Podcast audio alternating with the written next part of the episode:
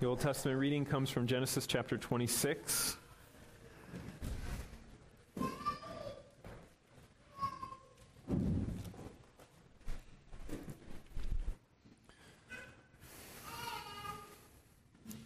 Genesis chapter 26, verses 26 through the end of the chapter. This is God's Word. When Abimelech went to him from Gerar with Ahuzath, his advisor, and Phicol, the commander of his army, Isaac said to them, Why have you come to me, seeing that you hate me and have sent me away from you?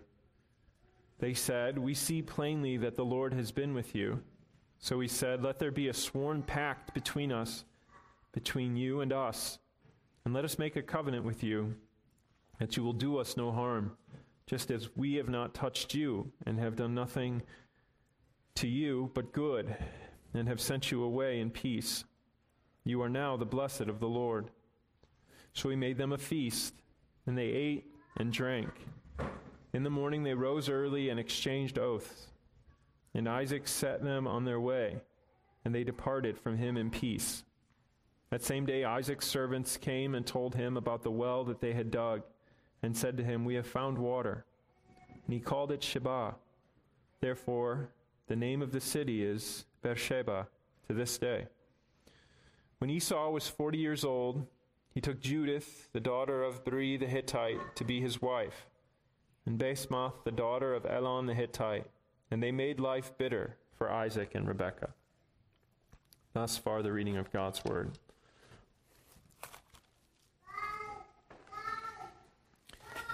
You can turn in the New Testament to Matthew chapter 5. Mm.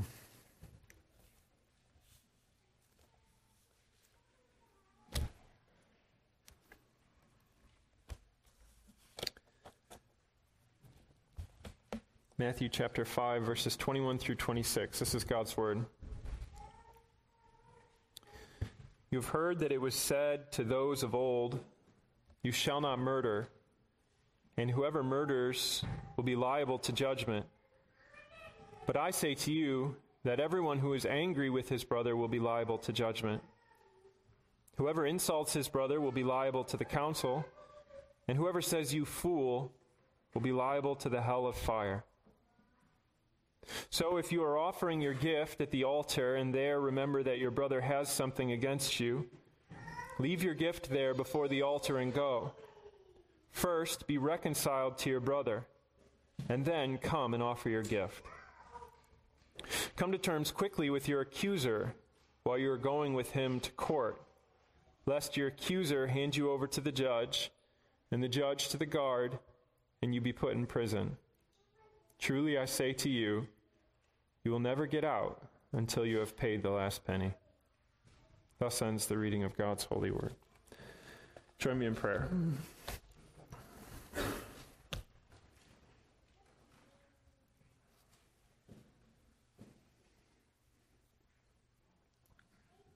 Our great God and Father, uh, bless us now through the gift of your word. How, how good it is and how difficult it is, how searching it is. How easy it is for us to explain it away or to shrink from it. Uh, but we know that this is not the way of blessing. And so we ask, Lord, that you would posture us aright to receive of the blessing that you alone can give. Open our eyes, open our ears, attend our hearts and our minds. For we ask in the name of Jesus Christ. Amen.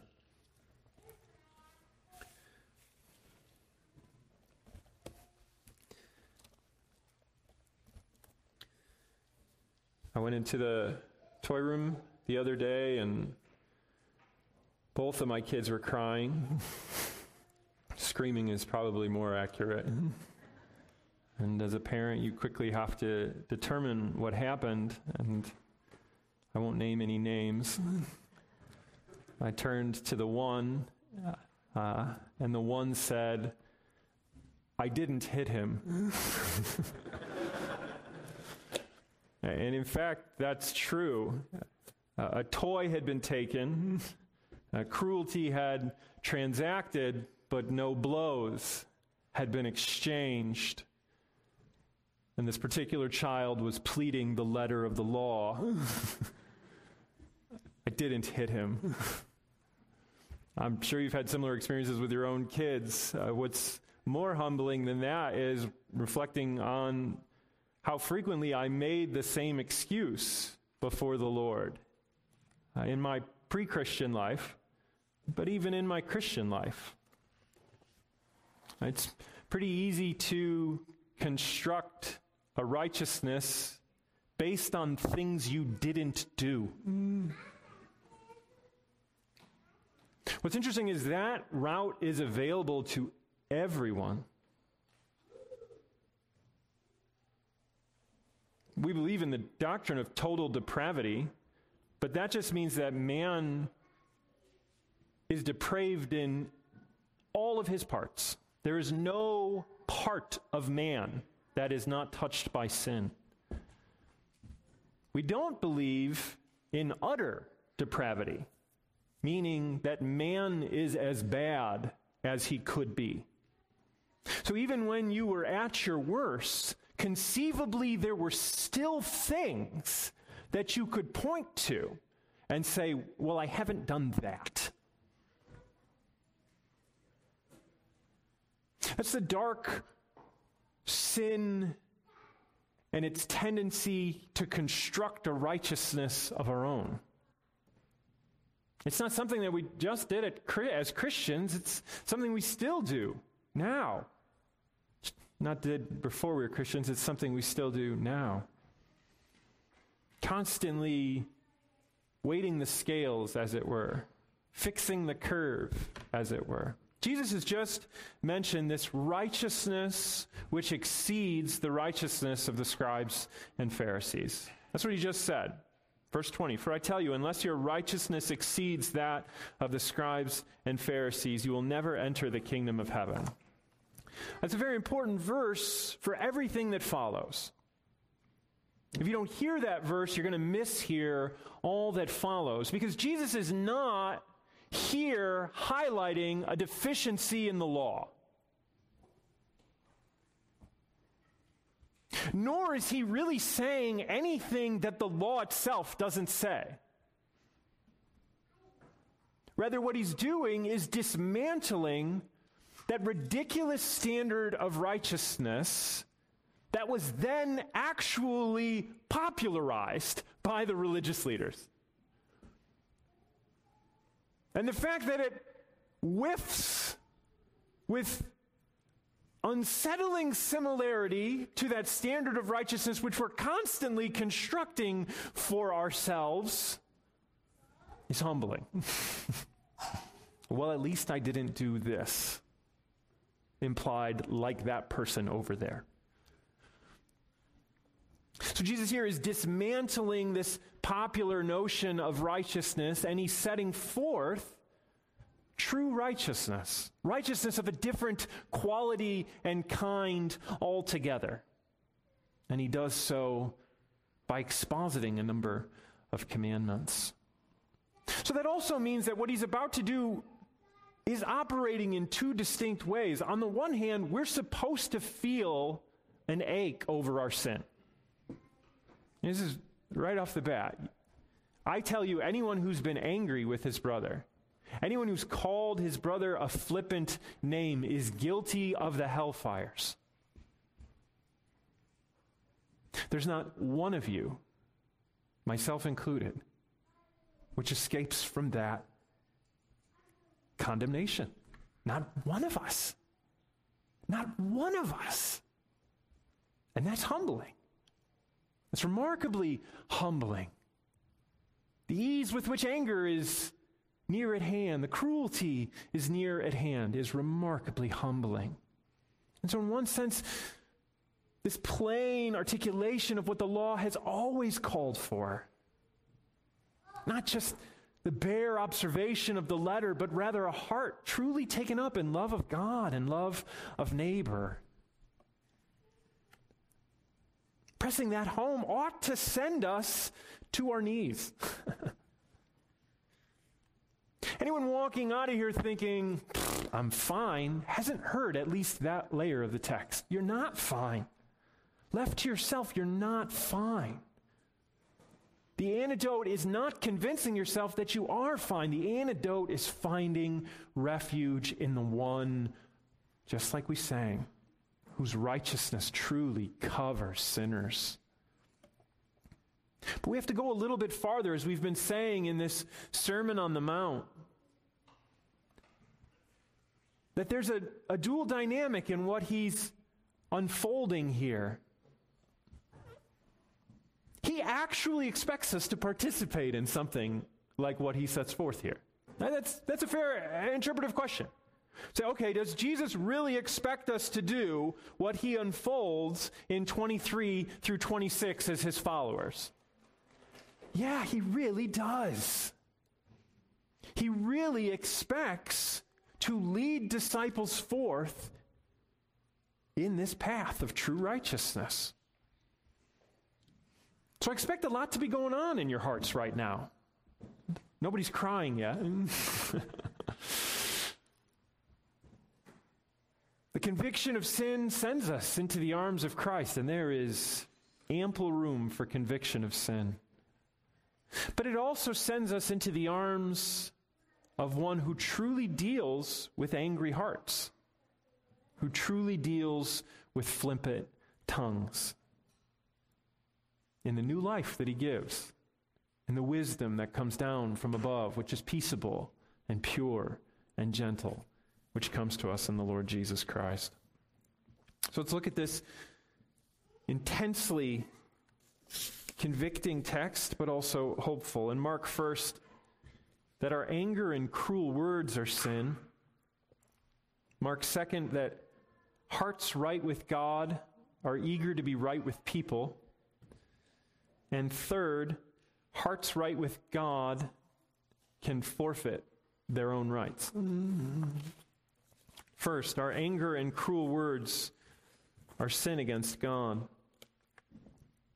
The Lord says, You have heard it said to those of old, You shall not murder, and whoever murders will be liable to judgment.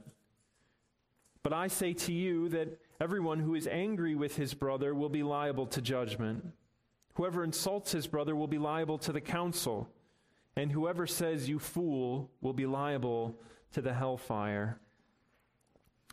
Now, the first thing to note is that Jesus is really reiterating what the law itself says.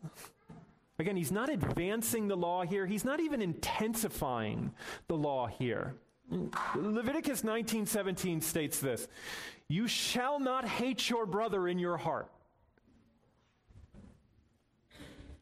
You shall reason frankly with your neighbor, lest you incur sin because of him. You shall not take vengeance or bear a grudge against the sons of your own people, but you shall love your neighbor as yourself. I am the Lord. Jesus isn't saying anything new here. He's making plain what had become obscure. And in this way, he's acting very much like the prophets of old.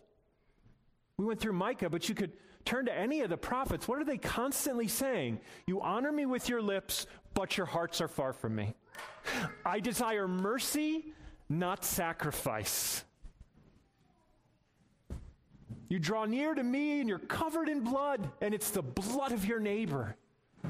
Any notion that the law itself was deficient in that the law itself just called for some sort of bare external observance hasn't really reckoned with these really intense demands that the law itself sets forth. You shall not hate your brother in your heart. That's Leviticus. So the Lord Jesus Christ here is making plain what has become obscure. He's clarifying what had become confused. And what he's saying is man looks at the outward appearance, but the Lord looks at the heart. Here he targets our anger as sitting at the heart of the sixth commandment. Anyone who's angry with his brother, and then an anger that translates into cruel and flippant words, words that don't build up, words that tear down. I went back and forth whether I should have made this point, but it seems fair to say that Scripture is plain not all anger is sinful. That is important. Paul says in perhaps a more nuanced version of this same teaching uh, be angry, but do not sin. Do not let the sun go down on your anger and give any opportunity for the enemy. So it's true that Scripture is not so naive to say that, oh, no, no, you, you never should get angry ever, ever, ever, ever, ever. It has a category for a right response to sin being anger. But it's also incredibly realistic in that even if you're in that frame of righteous anger, you're still vulnerable. That's what Paul says, right? Be angry, but do not sin. And do not let the sun go down on your anger. He recognizes even if it's a righteous anger, even if it's an anger that perceives that what's being done is heinous. And it's heinous not because it's done against me, but ultimately because it's, it's harming others, and ultimately because it's against God's will. He says, even if that's the case, you're so sinful that you can't last long there. that pretty soon that indignation is going to start to be laced with the poison of your sin. It's going to be laced with a cruelty and a hatred that's unholy and sinful. I trust you've had that experience. The reason I went back and forth about making that point is because Jesus liked to teach in a way that was black and white, all or nothing. He wasn't interested in sort of sketching out all of these exceptions, all of these nuances. He would just say things. Unless you hate your mother and father, you've got no share in me. You're just like, wait, what? You just, bam, work it out. Mm. It's the same thing here. Don't be angry with your brother. I think it's supposed to have the same effect on us. And the reason he would teach like that is because he knew that we were excellent lawyers. He knows that we are incredibly skilled attorneys when it comes to justifying our own actions. Right? Become a Supreme Court justice when my name is on the line. Like, actually, you forgot about this case and this case and this precedent and this precedent, and that's why I'm right. If we walk away from this thinking, well, the Lord is displeased with most anger, but probably not mine, You've misheard Christ's teaching here. Because he lays all of our hearts bare, because we've all done this. And he wants us to grapple with this penetrating analysis of the heart, and he wants us to hear it with the same heinous tinge that we hear murder. Unlawfully taking a life. There's few words that cause the amount of recoil as murder. And Jesus says, Your anger, anger, how quickly you are willing to rise up against a brother. How quickly you're willing to pronounce judgment. Fool, moron, imbecile heinous, he says. The Lord here seems to be correcting two coordinates primarily. The first we've already touched on, namely that this notion of righteousness that was then popular was primarily concerned with the letter of the law. Like, well, if, if I haven't murdered, if I've actually refrained from taking a life, well, then I'm blameless according to the law. He says, no.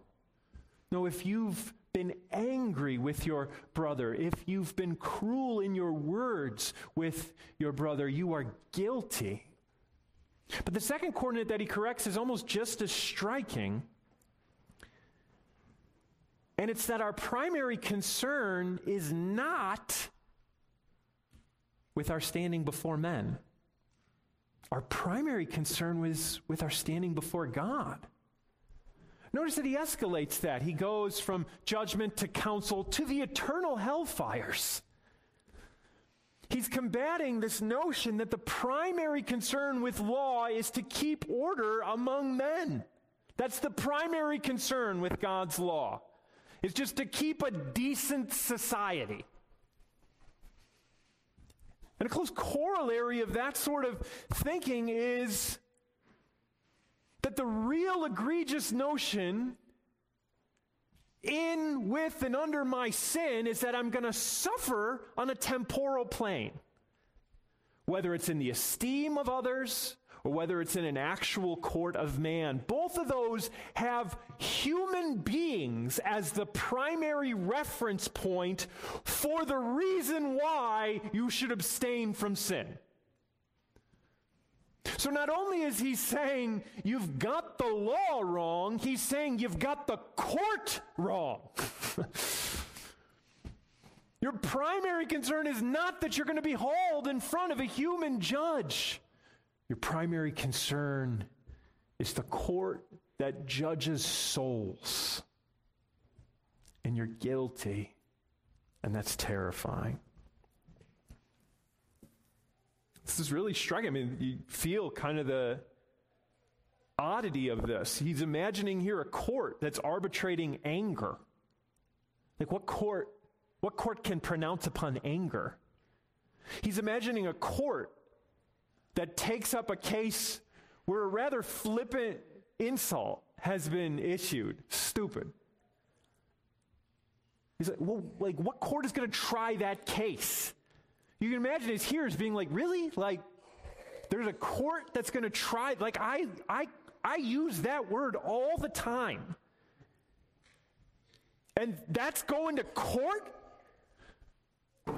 And not just a human court? Hmm. You can also notice, I think, I don't know that anybody, well, I didn't see anybody else pick up on this.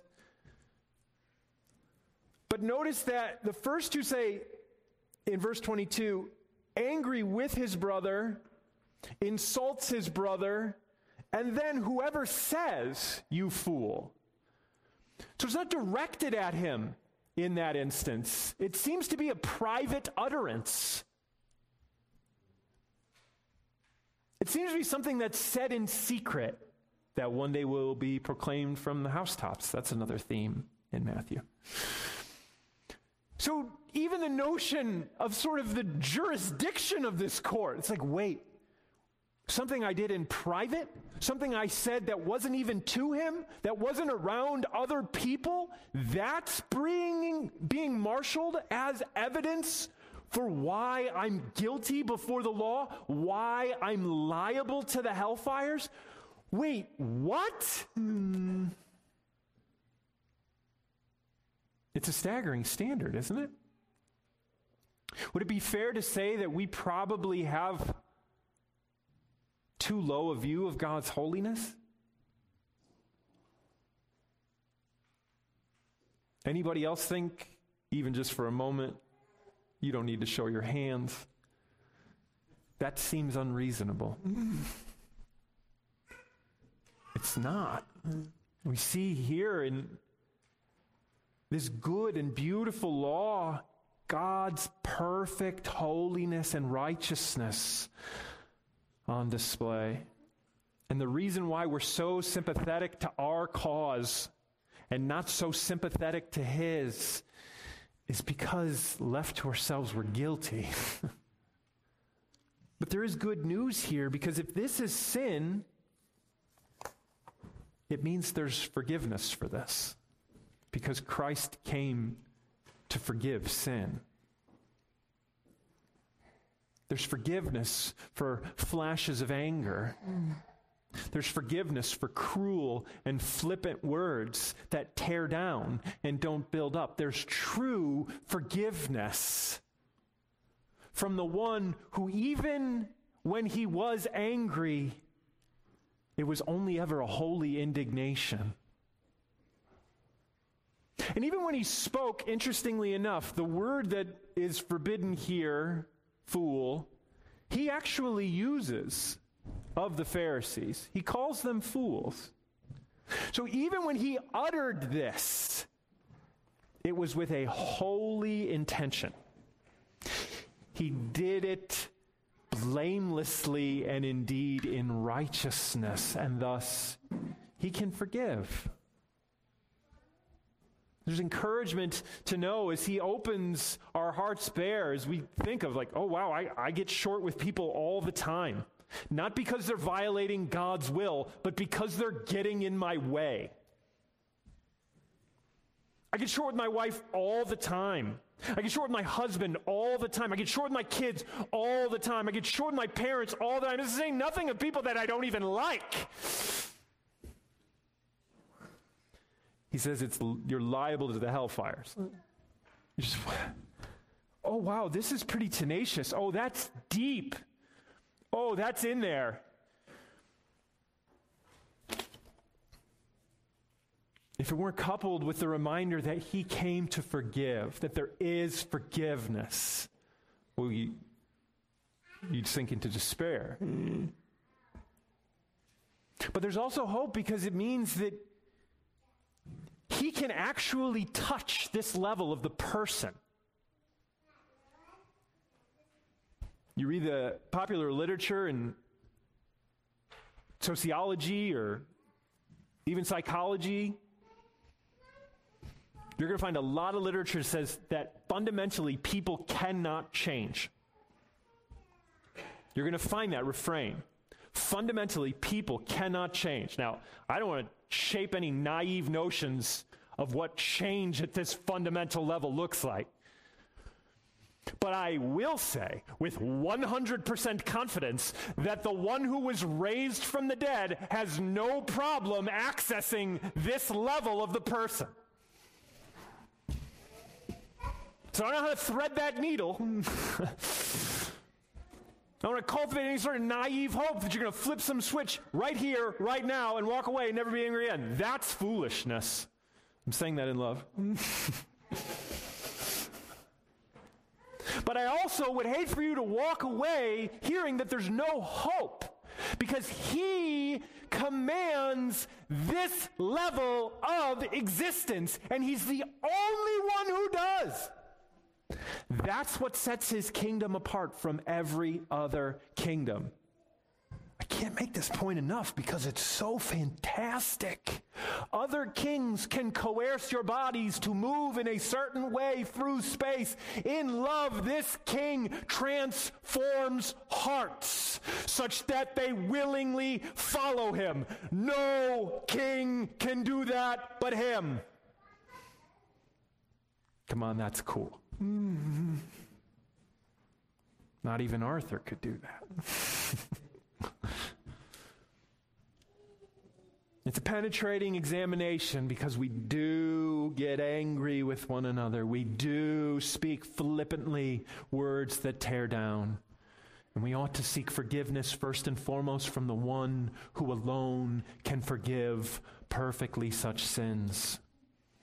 But we also ought to habituate ourselves to flee to Him as the only one who can actually generate kindness, compassion, understanding, love.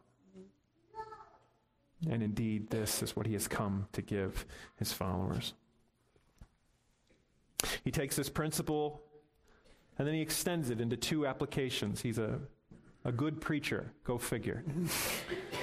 the way he makes these applications is by giving two little scenes, two little scenarios. One of them in verses 23 and 24, and then the other one in verses 25 and 26. So if you're offering your gift at the altar, and there remember that your brother has something against you, leave your gift there before the altar and go. First be reconciled to your brother, and then come and offer your gift. It's point two hearts right with God are compelled to be right with God's people. There's a sense in which this first scene teaches us the necessity of reconciliation. Notice that it's worship that changes his perspective. I don't know if you've ever had this experience before. Perhaps, maybe you guys have more sanctified marriages than I do, but perhaps conceivably you've had a misunderstanding in your marriage. I'm sure that doesn't happen. And you're convinced. You walk out of that exchange saying, I'm never letting this go. You wouldn't do that either, I'm sure. But imagine for a moment that you do. You have an argument and you think, no, this one's it. I'm not letting this go. I'm never letting this go. And you set off with resolve in your heart to die alone. I'm overstating it. But that's the insanity of sin. Have you ever noticed that? The insanity of sin? Have you ever noticed that? There's an insanity that like settles in. It like transcends reason. You're like, I don't care. I don't care that I can even make a case why I should let this go. I'm not letting it go. That's a dangerous spot to be in.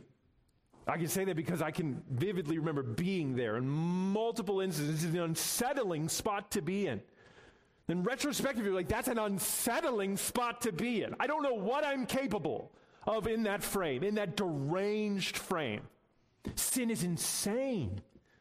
So you're partly the Lord instructing us don't, don't, don't tinker around with it. There's an urgency to both of these things. There's an urgency. Paul says it too. Don't let the sun go down on you. Look, you don't want to you don't want to toy about in that frame. You don't want to dance with the devil, as it were. You don't want to introduce, you don't want to tinker with that poison because there's no way not to be affected by it. Again, if we're constantly framing things in the terms of justification, we're going to miss this very real reality of the organic nature of the soul. That not even a justified sinner can tinker with sin and not be affected by it. Because the soul doesn't cease to be organic. Just because you're pardoned, and you are, for all those who are in Christ, there's no condemnation. It doesn't mean it ceases to be dangerous. And so he's saying, look, it's, it's a dangerous position to be in this irreconciled state. So there's an urgency. He's like, look, leave it go. Leave it go. the urgency is even more plain in the second one. Quickly, quickly, be reconciled. Quickly, it's coming, it's coming, it's coming. Quickly, be reconciled. But it's worship that changes his perspective. He's offering his gift. That commitment. Look, I'm, I'm committed. I'm committed to thinking that they're imbeciles because they are. I'm committed to that. I'm, that's, that's my framework. It's their fault. They should stop being imbeciles if they want me to stop thinking that they're imbeciles. That's where I live and then you draw near. It's a fascinating perspective shift. So you offer your gift upon the altar, and then all of a sudden you're willing to go.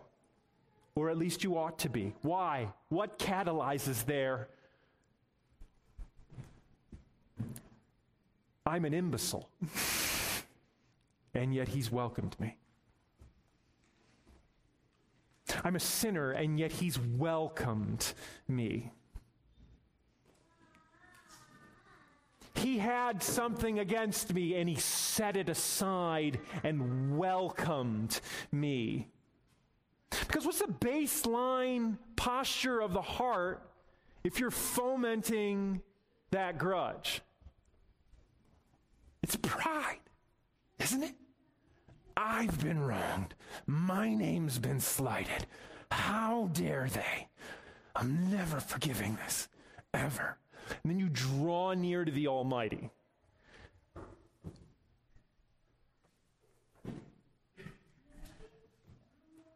You can't draw near to the Almighty in pride, not really. The infinite condescension just by virtue of being a creature. Mm. Let alone the egregiousness of being a creature who has sinned against his all good and benevolent creator. How do you maintain a posture of pride when you come into his courts?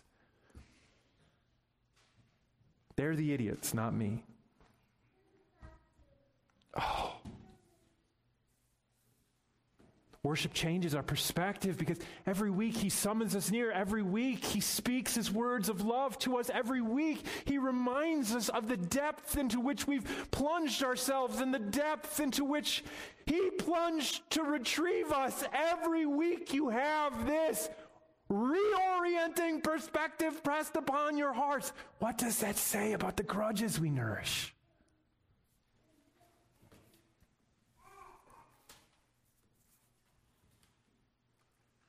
Hearts reconciled with God ought to be yearning to be reconciled to one another. Twice it says your brother. Twice it says your brother. Twice. Go be reconciled to your brother. Go be reconciled to your brother. What's the paradigm that undergirds brother? Family. What's the paradigm that undergirds family? Your heavenly Father. The one who's taking you into his household. The absurdity of two sinners clinging onto this grudge. Now, again, you don't want to minimize the actual wrongs with transgress here. He's introducing a principle, and it's this perspective that puts the absurdity of it into its right light. corollary passage to this is very plainly Matthew 18. You know, Matthew 18, the parable of the unmerciful servant,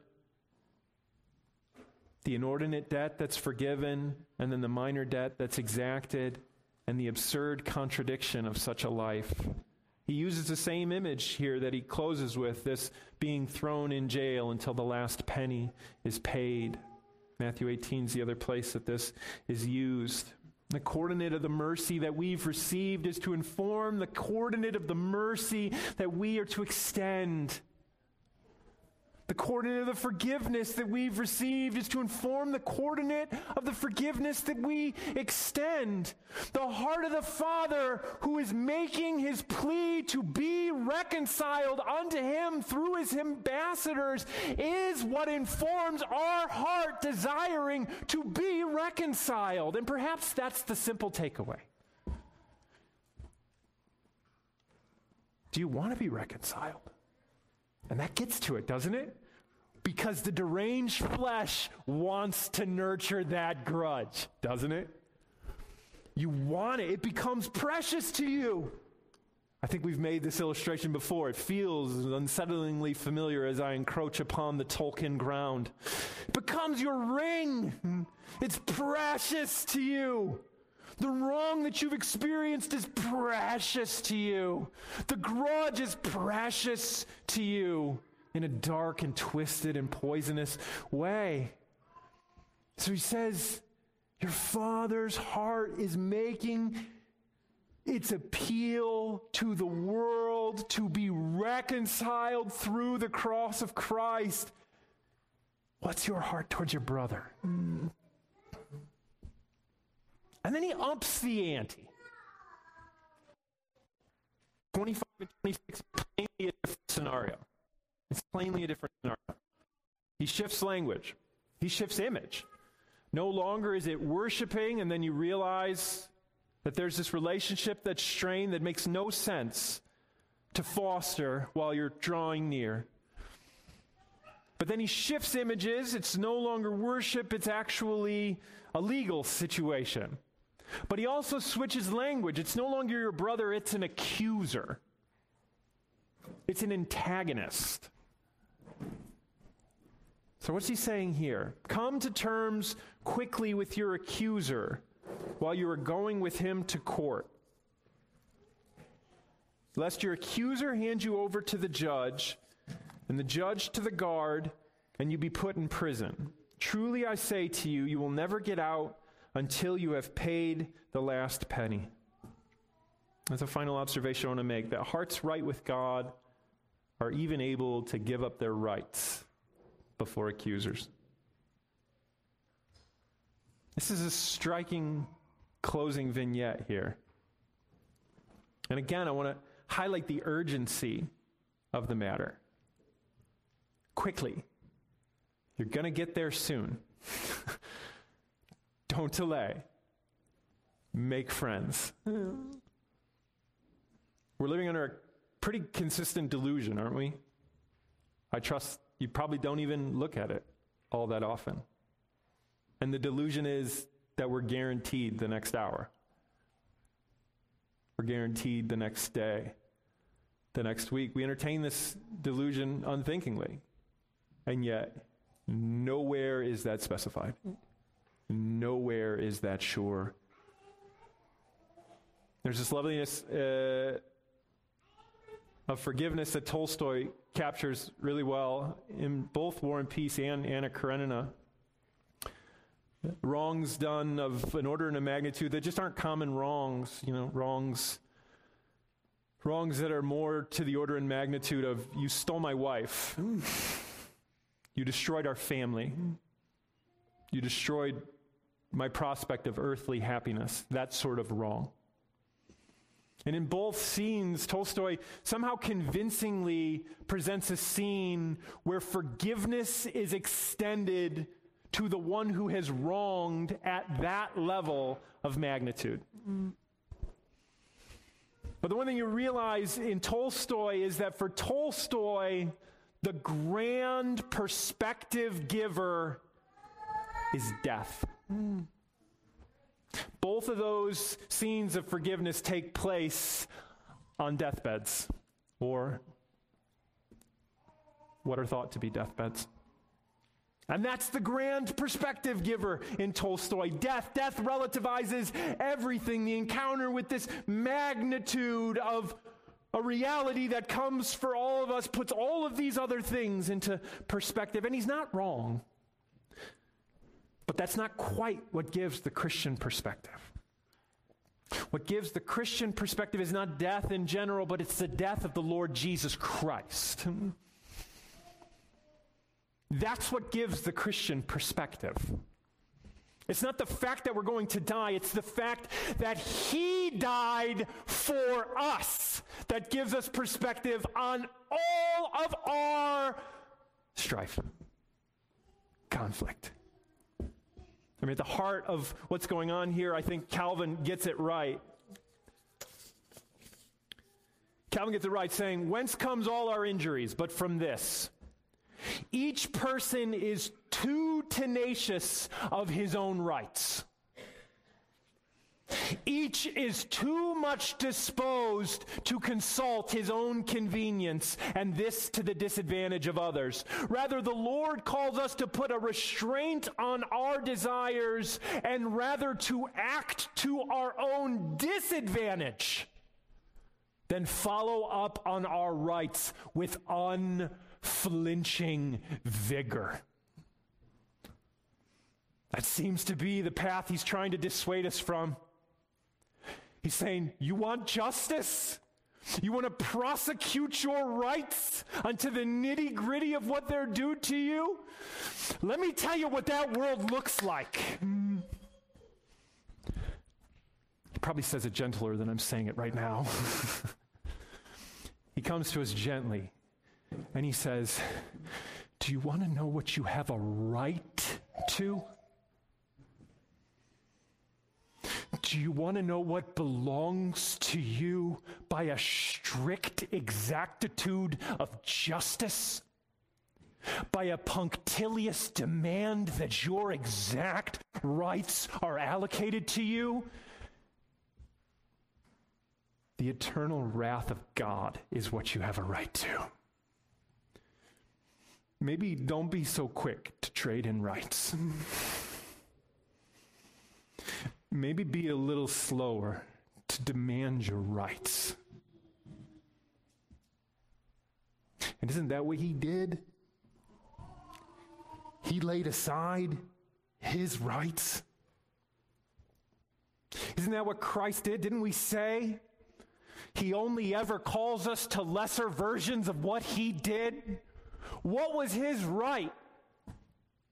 Glory he enjoyed with the Father before all worlds. What was his right? Rank upon rank upon rank of creatures saying, Worthy, worthy, worthy. What did he get? Rank upon rank of crowd crying, Crucify him, crucify him. Did he insist upon his rights? No, he set them aside. Why? To retrieve those who yelled, Crucify him, namely you, namely me. And we insist upon our rights. Shame on us.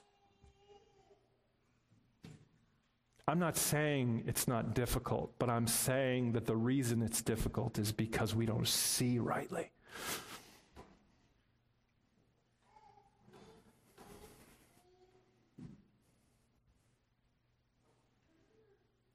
We'll never have to overlook an offense that even comes close to the sin that he freely bore in himself. That's our King. That's our God. The loveliness of imaging Him in this way, the loveliness of glorifying Him in this way can't be overstated. It won't be seen in this world, but I trust it'll be made fully known in the world to come, and He'll receive the glory. Sinner, lay down your rights, make friends, lay down your beef, be reconciled. For the one who had rights against you has set them aside. Go and do likewise. Let's pray.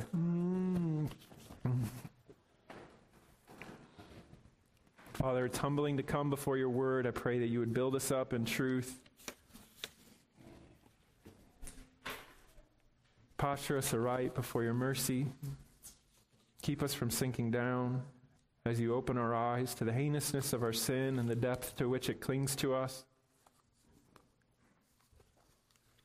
Assure us of your love as you call us to do things of this nature. Go with us, Lord, as you have promised, for we ask in Christ's name, amen.